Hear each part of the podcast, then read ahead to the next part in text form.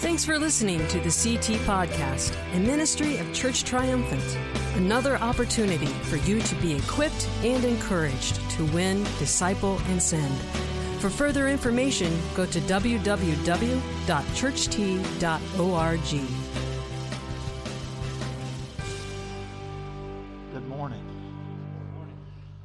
I may be a little bit emotional, and I want to apologize, but I just want to make you aware of that before we get to the bottom of the service. Um, you grab a Bible and turn to Ecclesiastes chapter 4. Um, and if you got a YouVersion or whatever, it's on the notes, and open up your whatever, your smart tablet, whatever, and follow along. Um, if you don't know where Ecclesiastes is, turn, put your fingers in the Bible about halfway, your thumbs open up. You should be in Psalms and then go two books to the right Proverbs, Ecclesiastes, chapter 4, verse 7. Um, you know, sometimes, sometimes you feel like you've gotten to the end, right? The end of your rope.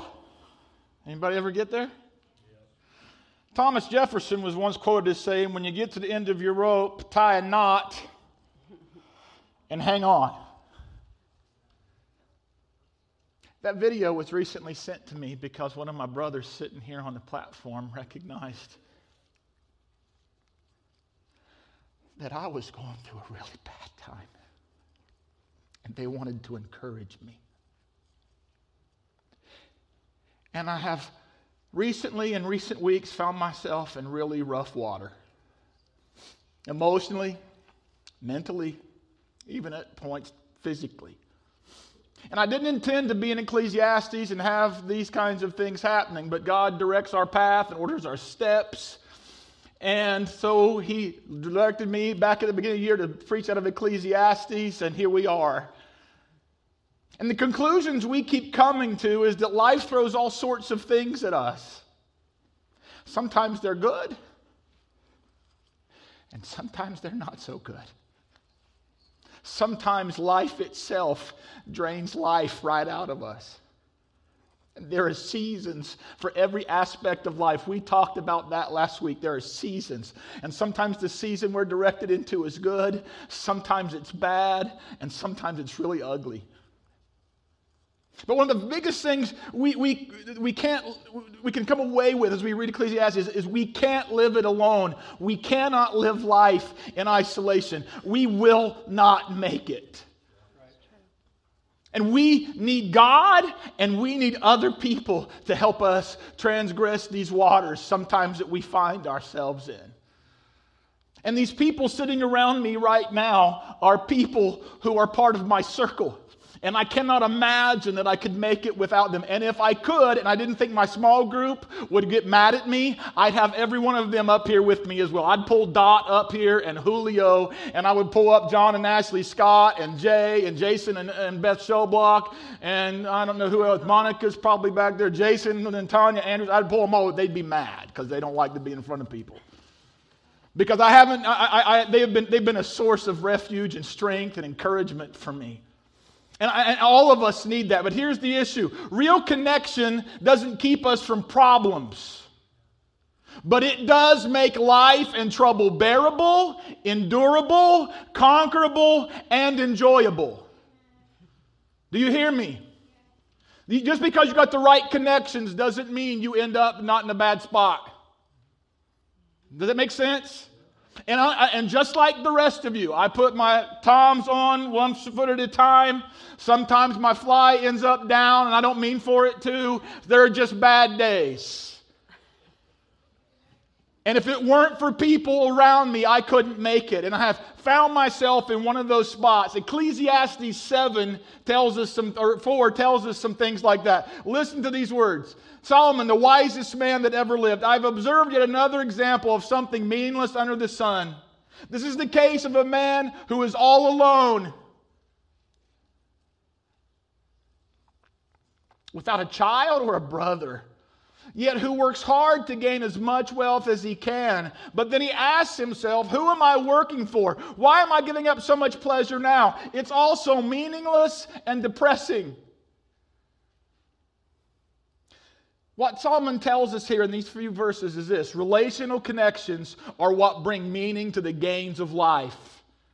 It does not make any difference what all I do, how much I accomplish, how much I accumulate, how much notoriety that I have, if I do not have people to share it with.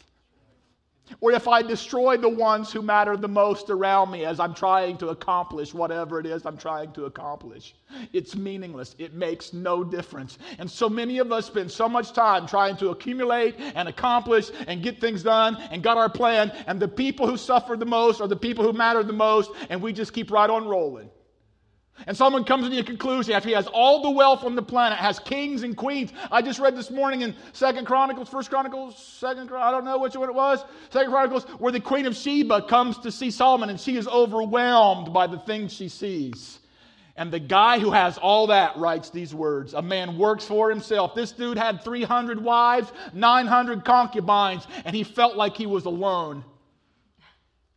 That's amazing. Huh? Means sex don't matter all that much. You know what I'm saying? Anyway.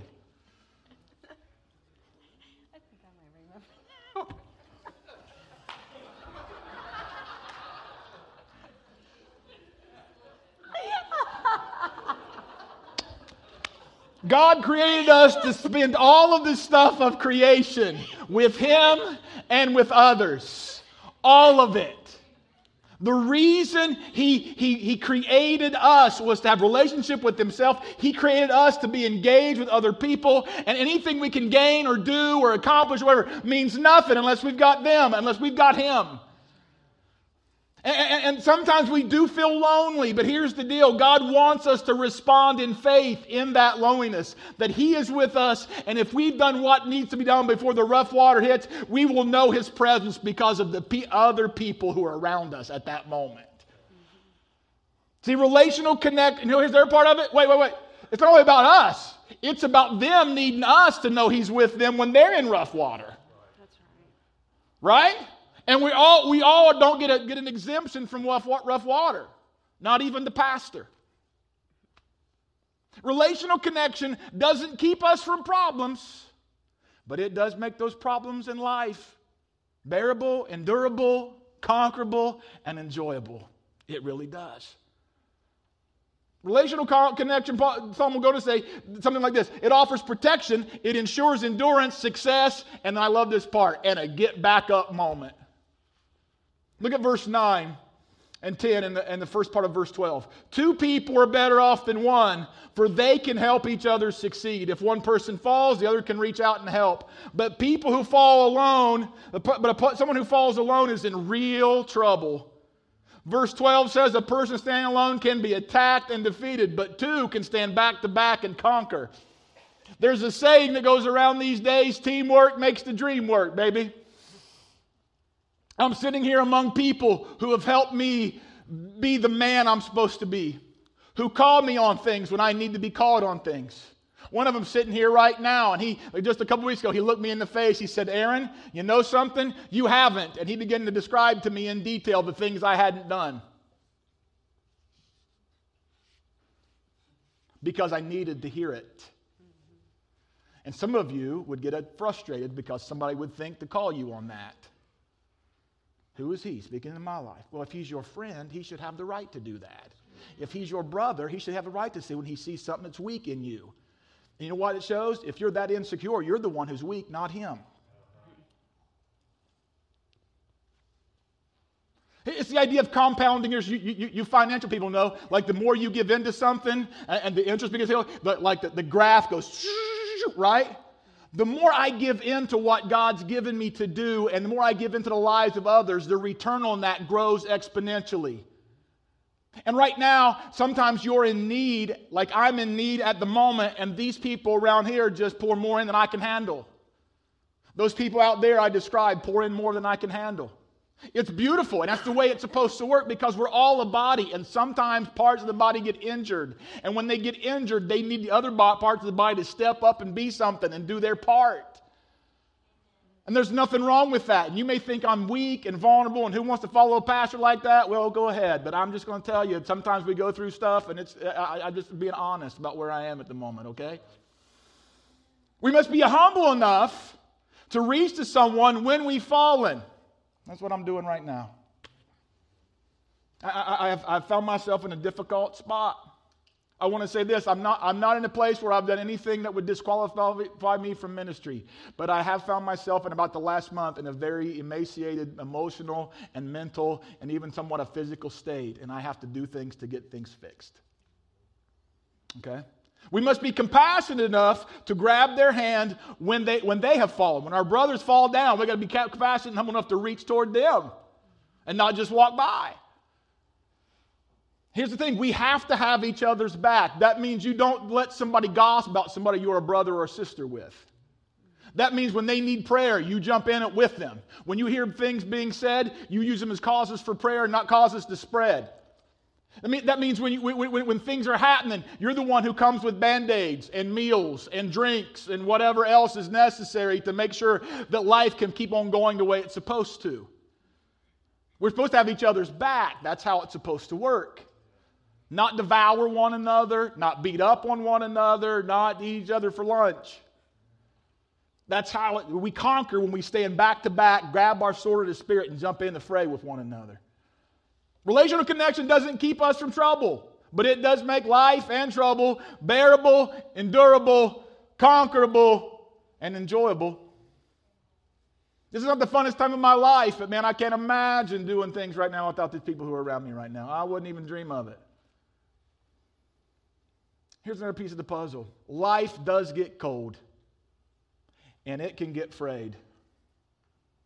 Anybody ever felt like that's you? Bad hair day and all, right? Hmm? I feel like that's your life. That's happening at your address, right? Just praying, right?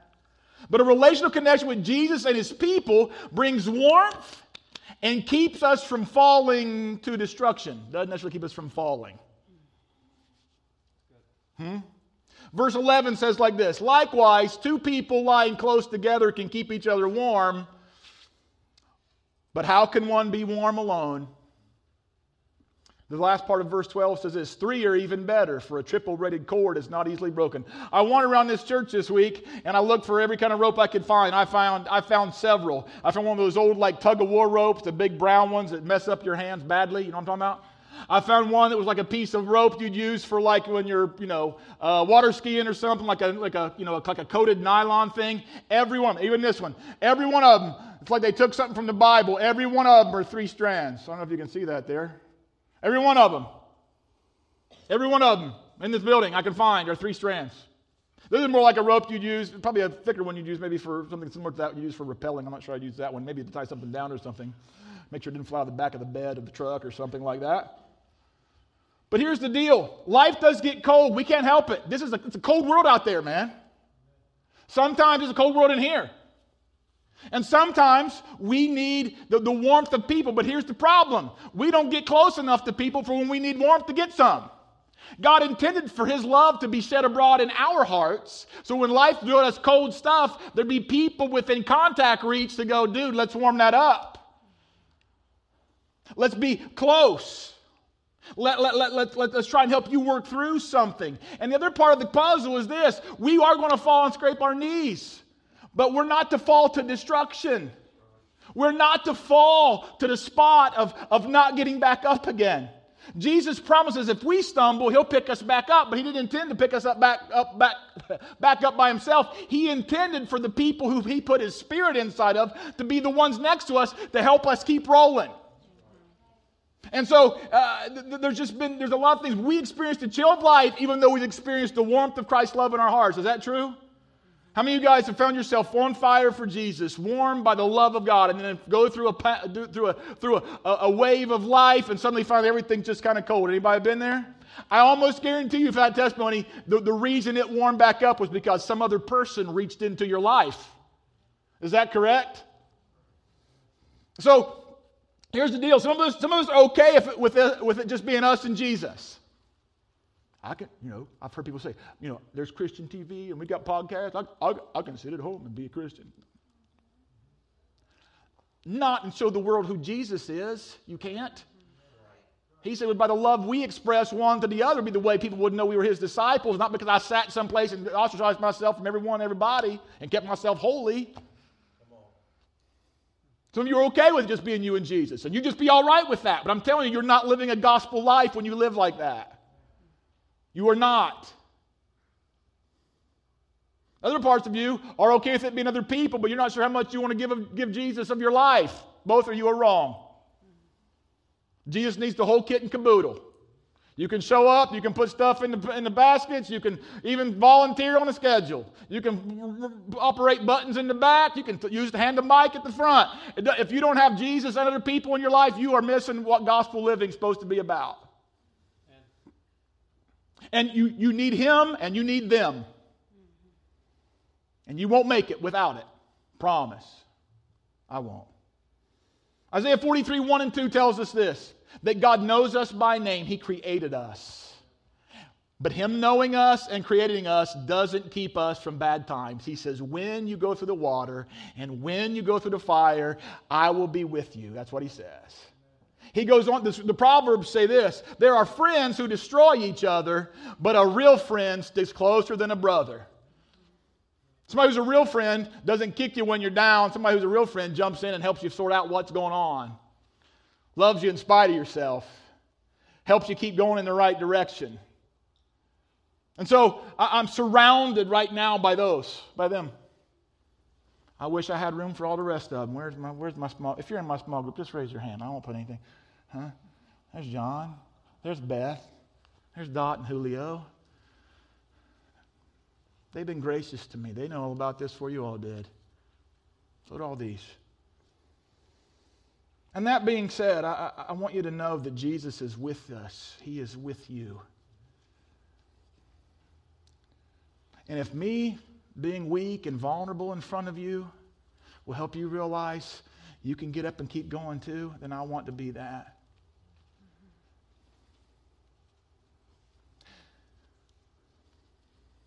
I love you guys. And I have found myself dealing with some unhealthy emotional and mental things that I got to get straightened out. And we're going to do it. We're going to keep going for the long haul. Not done, not through. Got to take a commercial break so you can pick up and keep going. You know what I mean? You need Jesus, I want you to know something. No matter where you find yourself, He will be in the middle of it with you. He will never leave you. He will never forsake you. Yesterday, I sat in my house and I was and I clicked on a song and he just made his presence really super real to me. I mean, just like he was sitting in the room. And I thought, Jesus, you are too stinking good, man. You are, st- you are too amazing. For somebody as weak as I am, to make yourself know who, who am I, like David, who am I that you're mindful of me? So he comes near to those who are broken and humble and contrite. That doesn't mean we get fixed overnight. That doesn't mean everything goes like it's supposed to. It does mean he'll be there with us. So I'm going to stop talking. I'm going to hand the conduct of the rest of the service to Mr. Phillips and let him have it. Hefe that's some kind of handoff. Um, I think he wanted to say he's going to hand the mic, but it's it's all sweaty, and I'll I'll just keep this one. And uh, you know, it the the funny thing is, the odd thing is that I think we've all learned in our in our own lives that that how many times have I thought, gosh, if I didn't have family, I wouldn't have problems. Sorry, mom. I never my mom. Never, it's my, my brother and sister. And, uh, you know, it, family is, is probably one of the greatest sources of, of stress. But it's what we need, it's what we crave, is real relational family with one another. And it's funny that that also becomes our greatest point of stress because it's you become vulnerable. There is not, I'm almost old enough that I can start making like old people statements. Like, I, You know, I've been in church my whole life. You know, I've heard people say that and they're like 12. And I'm like, solid, good start. Um, you know, there comes a point, it's like, okay, think, I think I'm getting there where I can actually say, you know, of all of the years uh, that Crystal and I have, have served, we've worked with, you know, and known a lot of people. And there, there is no one that I have ever met and, and had the privilege of working with that is more loving, humble, and passionate about people than this couple here. And I, I don't say that lightly. They embody everything that, that led us to Church T, that, that was kind of the face of, of what this incredible church was for us when we needed it, because we were in the exact same position. Exact same position. It wasn't sin that brought us here. It wasn't gross, negligent, outright rebellion against God. We were just exhausted. We were just tired of never having sat together in a pew, never ever seeing each other at church, me preaching, her singing, doing youth ministry, pastoring a church for eight years, and you get burnt out. You get tired. And if you've never been tired at, at what you do for a living, then please, we'll please write a book, sell it outside, because we all get exhausted. Matter of fact, it's funny that my wife and I, we teach, and there's other teachers in here, woo. Um, they even know that you got to send them home, teachers home for the summer. You think you're sending the kids away? They have to send the teachers away for, for a couple months. That's what's really going on. The kids don't need the break. They're resilient. They're teenagers. They think they do, but some of the parents like, I wish they had year-round school. Praise Jesus, because um, you're already one week in. You're already, you're already ready to like ship them off to like China or something. And the, the teachers are what need the break because it's a people business every minute of your day is spent putting out fires and dealing with issues. And so the teachers have to leave for a couple months so that we can re energize, recharge, calm down, take a deep breath, go sit on the beach. Do nothing while you sit on the beach while my ADHD kicks in. I'm, I'm good for about eight minutes before I need to go find a football game or, you know, bocce ball or something. But my wife can sit there and stare at the ocean for like the entire 16 hours and read a book. It's not how I decompress. That makes me nervous. I know she needs that. Why? Because she's in a room with special needs kids for like nine months, changing diapers, dealing with kids with autism. And she comes home and, you know, by May, she's like, hi. You know, she's, she's got the twitch. Hi. and the world gets it. You guys need to go away for eight weeks, nine weeks. Take a break. You've got to recharge. But the, funny thing is, in the church, we don't do that. We, we strap our pastors down with just addictions and family strife and hospital visits and all of the things that kind of come with the package. And they get burnt out too. And they need to go sit on a beach if they want and do nothing. And we need to make that happen for them because we're family, because they've made it happen for us anytime we've needed them. And so this is kind of where the board of elders kind of stepped in a little bit and said, all right, because we know Aaron is like that guy that isn't going to take like a sabbatical, which is like, Patrick, thank you for the word impasse. Where you at? My dude Patrick. He taught me that when my wife and I don't argue, we're at an impasse. and it sounds really holy and spiritual. So I can call Patrick up and say, you know, I was going to come over and hang out with you, but we're at an impasse. And he's like, Oh, brother, I'll pray. And I'm like, Thank you, Jesus. And so Patrick taught me a really spiritual word about fighting and arguing. And I used the word impasse, and it sounds really like cool. Like I was at an impasse with Crystal. And no, we fight. But anyway, but impasse sounds good. Sabbatical is like the spiritual term for a vacay, a vacation. It sounds really spiritual. I'm going to sabbatical. Where are you going? Going to go sabbaticize. I, I don't like I don't I don't know what you do on a sabbatical. It's called a vacation. It's called a you got to get away. And this guy isn't going to get away. Who needs a phone? And this guy isn't going to get away from his job unless somebody says go away. Scooch.